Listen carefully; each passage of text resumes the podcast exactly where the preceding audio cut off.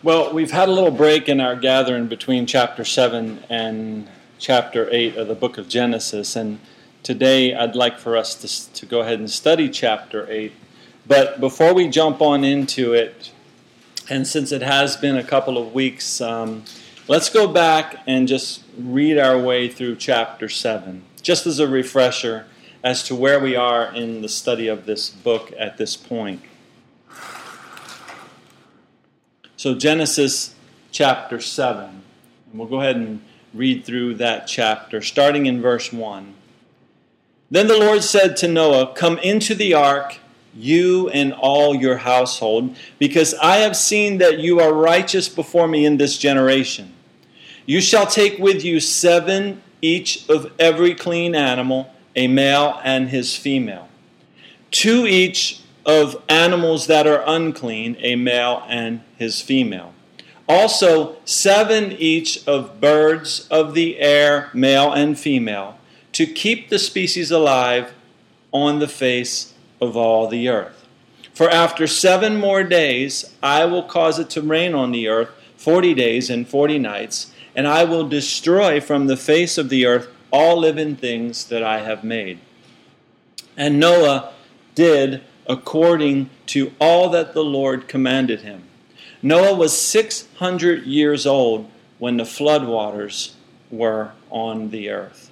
Now, of course, we already studied this chapter a couple weeks back, so I won't comment on it too much, but if you're interested, this teaching uh, on chapter 7 is available in its entirety on our website at aloveoutreach.com. But verse, 10, verse uh, 7 continues, though, and says, So Noah with his sons his wife and his sons' wives went into the ark because of the waters of the flood.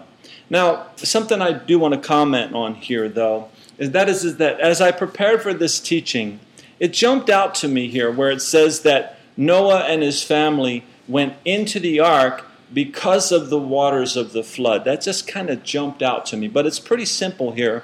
What it's saying is just the water was rising and this was a strong indication that it was time to get onto the ark, right?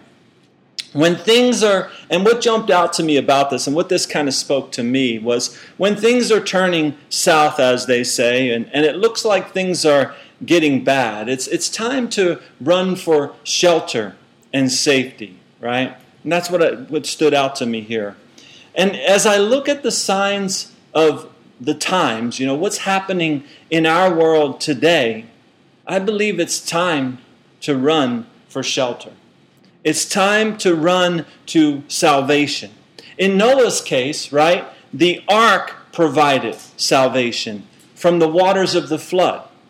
Today, right, the water seems to be rising all around us in a sense. I'm using this metaphorically, right? In, in other words, wickedness is prevailing. Just look at our nation, this nation, the United States of America. It's in tremendous moral decay. What God has established as righteousness in His Word is being mocked all around us. The leaders of our nation today have recently taken a symbol that God uses in the book of Genesis to promise that He will never again destroy the earth with a flood, the symbol of the rainbow, that is, right? They have taken this and they've proudly flaunted it in the face of God and in the face of His Word. And they've lit up our nation's Capitol building, proudly flaunting what the Word of God calls sin, what the Word of God calls an abomination. They're proudly flaunting this, and they're spitting directly into the face of God's holy Word in so doing. So, are the waters rising?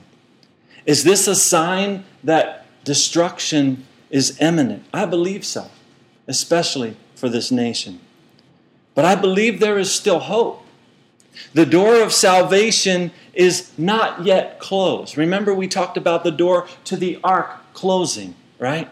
But the door to salvation is not yet closed. There's still time for people to get on board. But of course, this hope that I speak of, it resides in one place today and in one place alone, and that is by running to the ark of our salvation, which is Jesus Christ. There is hope for the people of this nation. There is hope for the people of this world as a whole, but it is preceded by repentance. A person must repent of their sin. And the Bible tells us, of course, that all have sinned. We all have sinned. We've all fallen short of the glory of God, but we all must come to a place of repentance and turn to the living God, Jesus Christ. Now, this is not a new thing, right? This has been the plan of God since the beginning of time. But what will you do, though, as you see the waters rising? Will you splash around in these waters? Picture what's happening with Noah here in chapter 7, right? The flood waters are rising. He took off running. He ran to the ark, he ran to salvation, he ran to where he should be, where he needed to be, right? He didn't sit there and play in the waters and, and splash around in the waters, right? He didn't just ignore the height of the waters. He didn't say, oh, that's not affecting my neighborhood. That's not affecting my community yet. Well, it'll be there. It'll be there, right? Right? Well, what do we do, right? When the waters begin to rise? Do we build a water park and just have fun and join in with accepting all the debauchery of this world, right? Or, or, or do we run to the ark and do we warn others to do the same? Do we stand for the Word of God? If our leaders are spitting in the face of our God, will we continue to support them? Right? Or not? And we, in this country, we have the right to, to support them or not, right? We're free to vote. And we're free to say, hey, do you stand for righteousness? Do you stand for the Word of God or do you stand against the Word of God? And if you do, you're not getting my vote right? We must stand for righteousness. We must stand for the Word of God, and we must be determined to live in accordance with His will. Where do we find His will? Only in the Word of God. And when we find His will in the Word of God and we see it, we can't just ignore it. We can't just shine it off and say, oh, well, you know, that's okay. You know, I'm not too worried about it. No, the waters are rising. It's a sign, right? You see, and all of this hasn't come upon us all of a sudden. Don't think it has, right? It's been happening over a long period of time, but now we see it getting worse quickly. It's that old frog in the, the pot of boiling water. If you throw a frog, a live frog, into a pot of boiling water, he's going to jump right back out. But if you put him into a pot of lukewarm water, and then you just gradually turn up the heat, gradually turn up the heat, he'll never jump out because he just gets used to it and he'll boil in there. You know, and that's what we have to be careful of that we don't do in this world, that we don't just become accepting. Even though they may call you a person of hate because you stand for righteousness, because you stand for the Word of God, even though they call all of this that they're doing love and acceptance, it's not God's love. It's not truth of the Word of God, right? But the waters are rising at a rapid pace now. And the door of salvation may very well soon be closed, just as the door to the ark was closed and judgment did come upon the earth. And as was the case with Noah, only the righteous were saved. And the only way that one can become righteous today is through faith in Jesus Christ. Our hope is built on nothing less than Jesus' blood and righteousness. So, just that one verse all that jumped out to me when I read it, right? As I prepared for this teaching. But moving on, in verse 8, we'll read on through now of clean animals, of animals that are unclean, of birds, and of everything that creeps on the earth. Two by two they went into the ark to Noah, male and female, and God had commanded Noah, as God had commanded Noah. And it came to pass after seven days that the waters of the flood were on the earth, in the 600th year of Noah's life, in the second month, the 17th day of the month, on that day all the fountains of the great deep were broken up, and the windows of heaven were opened, and the rain was on the earth 40 days and 40 nights. On the very same day, Noah and his Noah's sons, Shem, Ham, and Japheth, and Noah's wife, and the three wives of his sons with them entered the ark. They and every beast after its kind, all cattle after their kind, every creeping thing that creeps on the earth after its kind, every bird after its kind, every bird of every sort. And they went into the ark to Noah, two by two, of all flesh in which is the breath of life. So those that entered, male and female of all flesh, went in as God had commanded him, and the Lord shut him in. Noah, or now the flood, was on the earth 40 days. The waters increased and lifted up the ark, and it rose high above the earth. The waters prevailed and greatly increased on the earth, uh, on the earth, and the ark moved about on the surface of the waters. And the waters prevailed exceedingly on the earth, and all the high hills under the whole heaven were covered. The waters prevailed 15 cubits upwards, and the mountains were covered. And all flesh died that moved on the earth birds and cattle and beasts and every creeping thing that creeps on the earth and every man, all in whose nostrils was the breath of the Spirit of life. All that was on the dry land died. I just want to point out something here. It's not in my notes, but this is important when we go on, and I cover something here in just a little while. Notice that life forms are dying, all that has the breath in their nostrils. That's what's dying. That's what's important because we're not talking about the plants and the trees and all of that stuff dying right now. You'll see why, why, why I'm pointing this out to you later. But verse 23 So he destroyed all living things which were on the face of the ground, both man and cattle, creeping thing, and bird of the air. They were destroyed from the earth. Only Noah and those who were with him in the ark remained alive. And the waters prevailed on the earth 150 days. Then, verse 1 then God remembered Noah and every living thing and all the animals that were with him in the ark. And God made a wind pass over the earth, and the waters subsided. Okay? So Noah and, Noah and his family went through this great storm, but were kept completely safe through it all. They experienced no personal danger, and they were remembered by God, meaning that they were always on his mind. He's thinking about them. And God thought it was time to, to bring this to an end, and He made a wind, it says, to pass over the earth, and the waters subsided.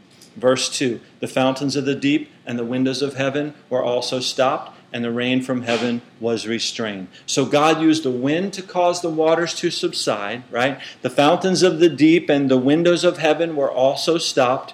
Remember, as we studied a couple weeks ago, the water that flooded the earth was not just from the rain alone, but it also came from beneath the earth and from the bottom of the ocean.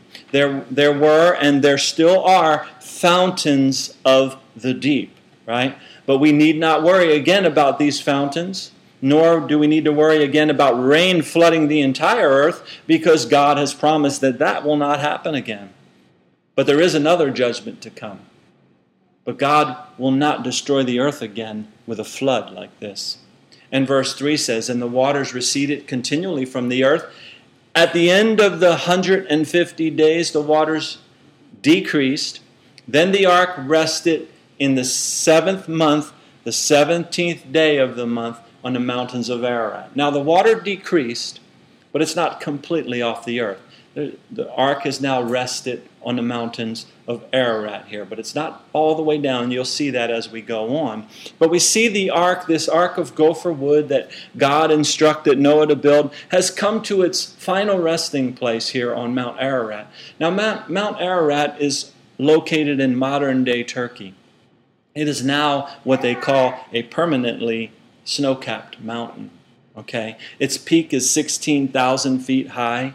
It has been climbed many times and has in recent years, it's been noted that the snow is melting at a very slow pace over many years, uh, but it's still very thick there. It's still a snow capped mountain.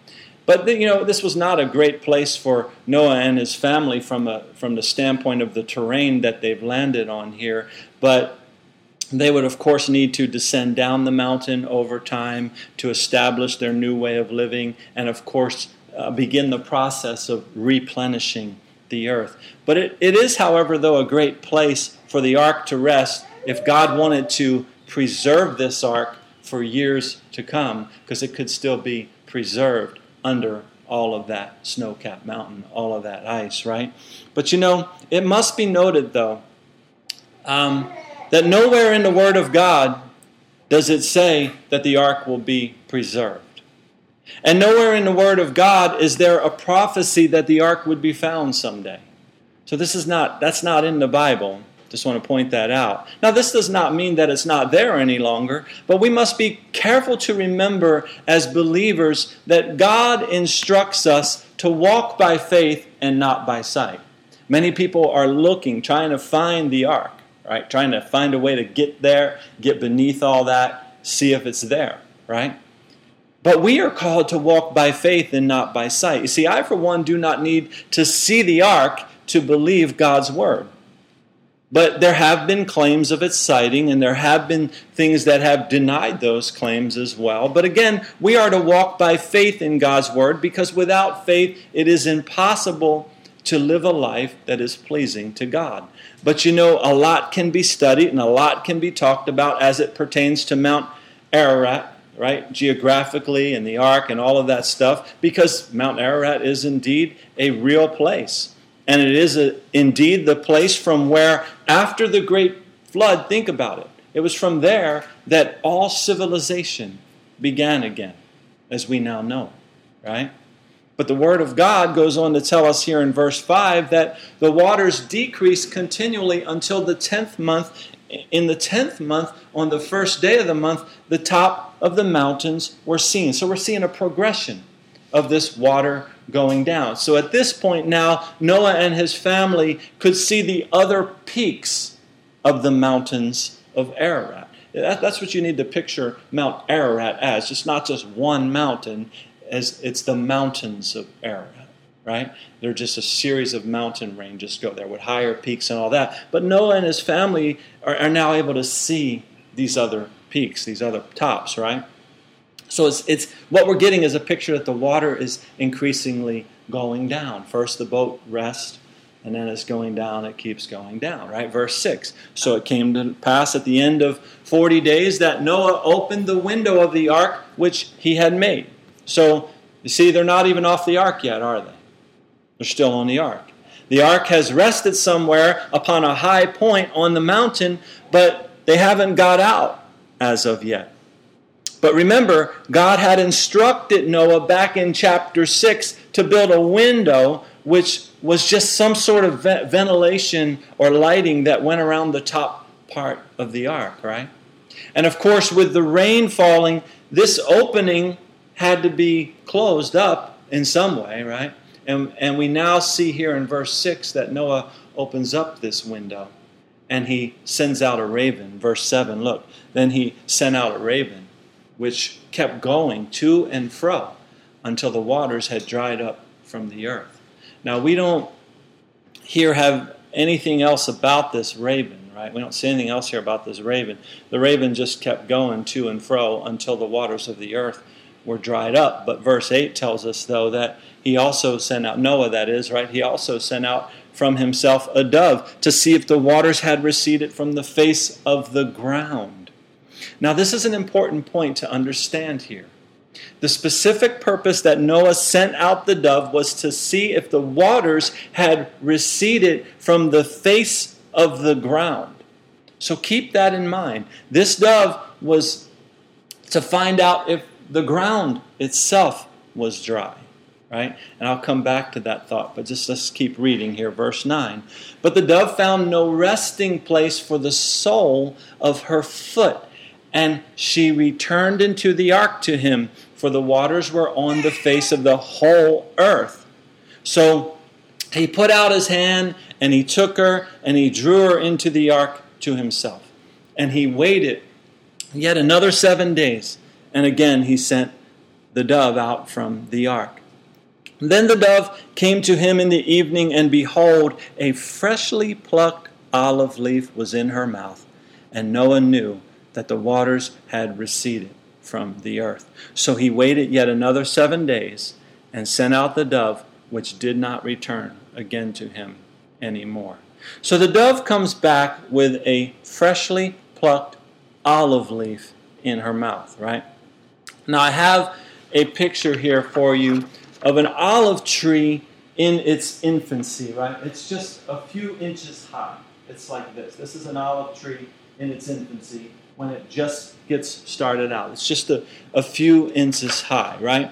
So the dove was to go out, and we already read that the dove had to put her sole on the sole of her foot on the earth, right? This would tell Noah that the ground was dry. That was the purpose for the dove going out, that the ground was dry. So, what we can deduce is that this olive tree was really just a couple of inches high. How do we come to all that? We'll just put it all together. Everything we've just said. The dove's job was to see if the, the ground was dry and put her sole of her feet on the ground. So, if she goes to pluck an olive leaf somewhere, it's probably something like this, which tells us what? The earth is already springing forth again. The earth is already uh, coming, you know, beginning to, to grow, right? So you got to read the scriptures in their context. Um, the, the dove's job was to do this, get this freshly plugged, plucked olive leaf in her mouth. Really, the, job, the dove's job was to see if the ground was dry. But, but he came back, she came back with this leaf, right? So the good news is, is that even after the flood, the ground could still produce as God had originally intended for it to do. That's why I pointed out to you what, what was destroyed from the earth? Everything that had breath. Right? Every living thing, all the animals, all the human beings, all of that was all destroyed. But the earth could now produce again. Right? And I, I point these things out to you because people love to debate these kind of things, right? They want to debate these kind of things. They want to say, well, wait a minute, if God destroyed everything, how did the seeds in the ground survive? How did the, how was their, where did they get their food from now? You know? So people come and say, well, maybe Noah took seeds on the ark or whatever. But if you just simply read the word in its context, you just simply read the word in its context, you find out the answer's right there. And, and who, who's to say? The, you know, it wasn't a 30 foot olive tree, right? This is, this is an olive tree at its start. And it has leaves on it. Flesh, fleshly, what's that? You know, so there's a leaf there for that dove to fl- uh, freshly pluck, right? So, anyway, but all of this is very simple to understand if you just take the time to read the Word of God and to seek Him. But for those still lost in sin today, right, they, they try to come up with ways to deny God. And if they can mock His Word, then they can let go of their guilty conscience as it pertains to sin. If they can deny the flood, they can say, well, we deny the Bible. Well, we deny God, right? So they make their attempts to do so. Right? But you know, you can pass all the laws you want. You can rainbow everything you want. You can post the rainbows on your Facebook if you want. But in the end, God is going to have the last word. And God will not be mocked, right? And it is His word that we as believers must stand upon. It is His word that has given us hope and a future, right? It is His Word that tells us that God loves mankind. He hates the sin that has taken mankind away from Him, but He loves the sinner. And let's not forget that sin is sin. Yes, our nation is, is concentrated on flaunting one particular type of sin right now, but there are all kinds of sin in the world. But God's grace is extended out today to whosoever will anyone and everyone can turn from their sin and come to the living God. And keep in mind that it was Jesus that asked the question. He said, Why do you look at the speck in your brother's eye, but do not consider the plank in your own eye? Or how can you say to your brother, Let me remove the speck from your eye, and look, a plank is in your own eye, hypocrite? First, remove the plank from your own eye, and then you will see clearly to remove the speck from your brother's eye. This is what Jesus said. So we first need to make sure that we're walking in the way that we should be walking. That we're living in accordance with God's word, that we're standing upon it, that we're not succumbing to what everyone else around us is doing. And we must look at our lives and say, Well, I have been or I am, and then we must repent. And we must get these things out of our lives and turn and seek God because the waters are rising and it's time to escape the judgment. But let's move on. Verse 13.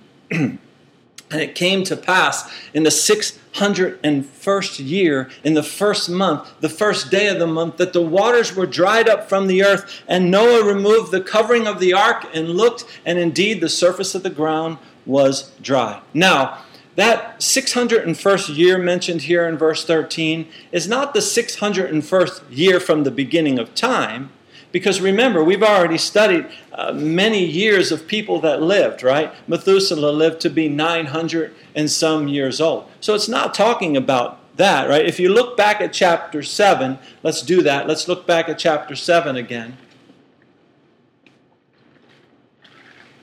And look down at verse 11. in the 600th year of Noah's life, in the second month, the 17th day of the month, on that day, all the fountains of the great deep were broken up and the windows of heaven were open. So that's when the flood began. The 600th year of Noah's life, the second month and the 17th day of that month. Okay? So the time of the flood that we're seeing here is in, is in accordance with Noah's life. So if we look back at chapter 8, verse 13 again, it says, And it came to pass in the 601st year, in the first month, the first day of the month, that the waters were dried up from the earth, and Noah removed the covering of the ark and looked, and indeed the surface of the ground was dry. So here in this verse, we see that it was just about a year from the beginning of the flood until Noah looked out and saw dry land. Right? We can deduce that, right? It's easy to calculate. And then verse 14 says, And in the second month, on the 27th day of the month, the earth was dry. Now, what's being said here? Because verse 13 tells us there that it was the first month, the first day of the month, that the waters were dried up from the earth. But then in verse 14, it tells us that the second month, on the 27th day of the month, the earth was dried. So, what's up with this? Well, if you take time to dig a little deeper, you'll, you'll first of all see that there is a different Hebrew word used for the word dried and dry in these two verses. And I'm not going to get into those words right now. You can look them up later if you'd like. But remember, the waters were continually receding. This is what I want to point out to you. The waters were continually receding. Noah's ark was able to first come and rest upon the mountain, right? So at least that part of the ground was dry, somewhat, right?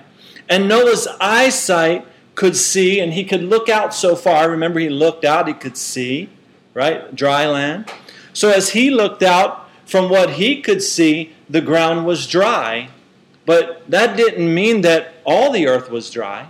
That didn't mean that the parts down below, he's way up here in the ark looking out the top of the window he sees, oh, yeah, I see some dry mountain peaks over there. I see some dry land. But is everything dry? I don't know. Is everything dry at this point? So, in verse 13, Noah could see dry land from his vantage point, point, but in verse 14, God confirms in his word that from God's vantage point, the whole earth is dry. Right? Then God, verse 15, then God spoke to Noah, saying, Go out of the ark, you and your wife, and your sons, and your sons' wives with you. Now, once again, if you look back at chapter 7 real quickly, verse 1. Chapter 7, verse 1. It says, Then the Lord said to Noah, Come into the ark, you and all your household, because I have seen that you are righteous before me in this generation. So here Noah is told by God to come into the ark. And then a year later, in chapter 8, verse 16, he's told to go out of the ark. In chapter 7, we are told that the animals came to Noah to get on the ark, and in chapter 8, it's now Noah's responsibility to bring the animals off the ark. God brought the animals to Noah, if you remember, we studied that. But here is now Noah's responsibility to get them off of the ark. Chapter 8, verse 17. Is what I'm talking about here. Bring out with you every living thing of all flesh that is with you, birds and cattle and every creeping thing that creeps on the earth, so that they may abound on the earth and be fruitful and multiply on the earth. So Noah went out, and his sons and his wife and his sons' wives with him, every animal, every creeping thing, every bird, and whatever creeps on the earth, according to their families, went out of the ark. So everything is beginning again at this point. The animals and the insects are, are now going to replenish the whole earth and abound on the earth, it says, right? They're going to abound on the earth again. This replenishing process is beginning. Life begins anew for Noah and his family as well. And Noah knows that the first thing he needs to do after all this, what's the first thing he needs to do? He needs to worship God, he needs to honor God. Look at verse 20. Then Noah built an altar to the Lord and took every clean animal of every clean and of every clean bird and offered burnt offerings on the altar. So remember, Noah took seven pairs of every clean animal on the ark. We saw that in chapter 7, verse 2. When we studied that a couple of weeks ago, I told you that Noah would be using them for sacrifice. That's why he bought, brought extra of those clean. That's why God had him bring extra of those clean animals, right? So even before the law of Moses, there was the sacrifice of clean animals on the altar in worship of God. Now, seven pairs is really not all that many, right? These animals still needed to reproduce and, and replenish the earth. So these animals are very valuable, right? God didn't want them to become extinct but Noah knew that he had to worship God in this way. So now, how is it that we sacrifice today unto God? We're not under the law, right? So we're not sacrificing clean animals, right? That's not the way of the New Testament. But we are still to sacrifice unto God. Let me just show you a couple of scriptures. I want you to turn, mark this page, and turn to the New Testament book of Romans chapter 12. Romans chapter 12.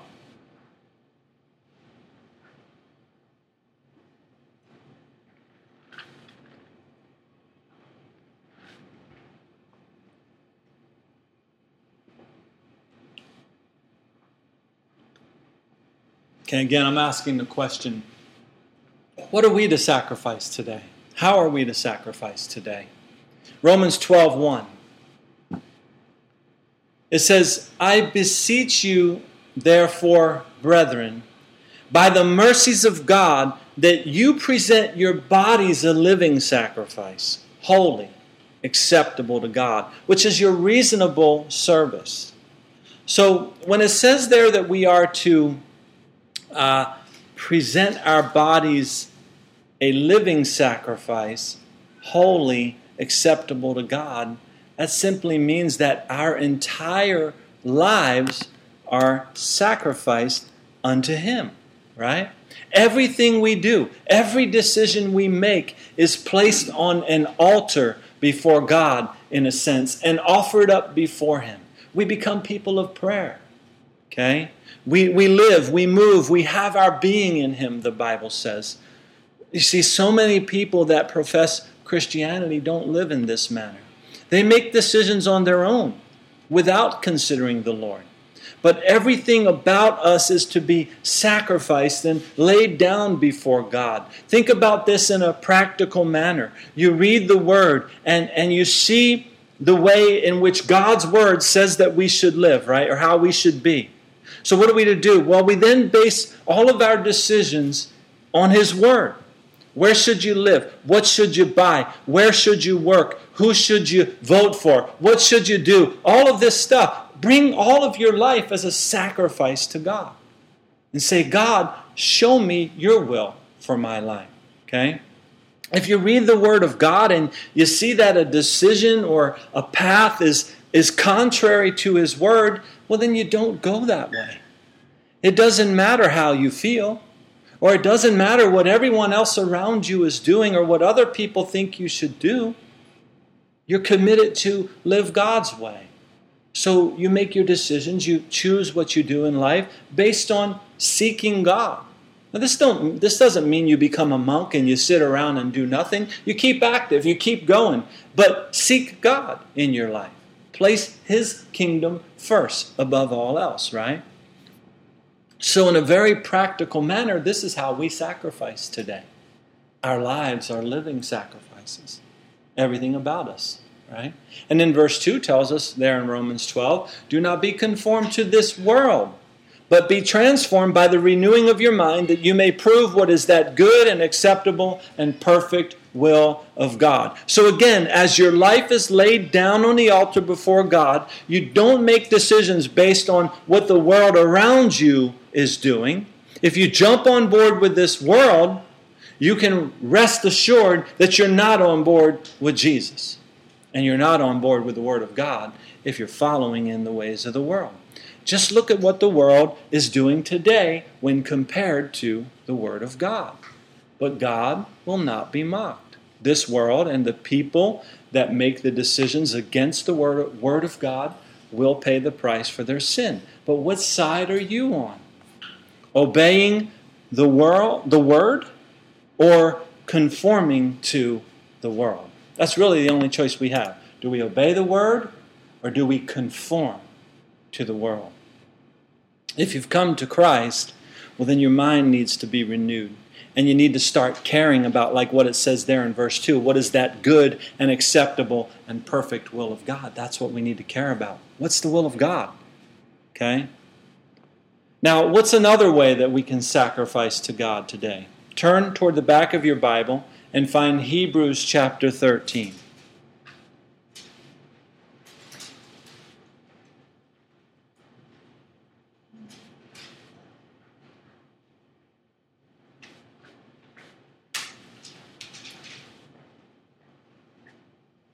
Hebrews chapter 13. And let's start reading down in verse 12. Okay? Therefore, Jesus also, that he might sanctify the people with his own blood, suffered outside the gate. Therefore, let us go forth to him outside the camp, bearing his reproach. Okay? So, in other words, this is giving us, and I'm kind of jumping in in the middle of something here, but this is kind of giving us the idea that, that uh, when you serve in Jesus, you're, you're outside of the rest of the world. You know, it's different, okay?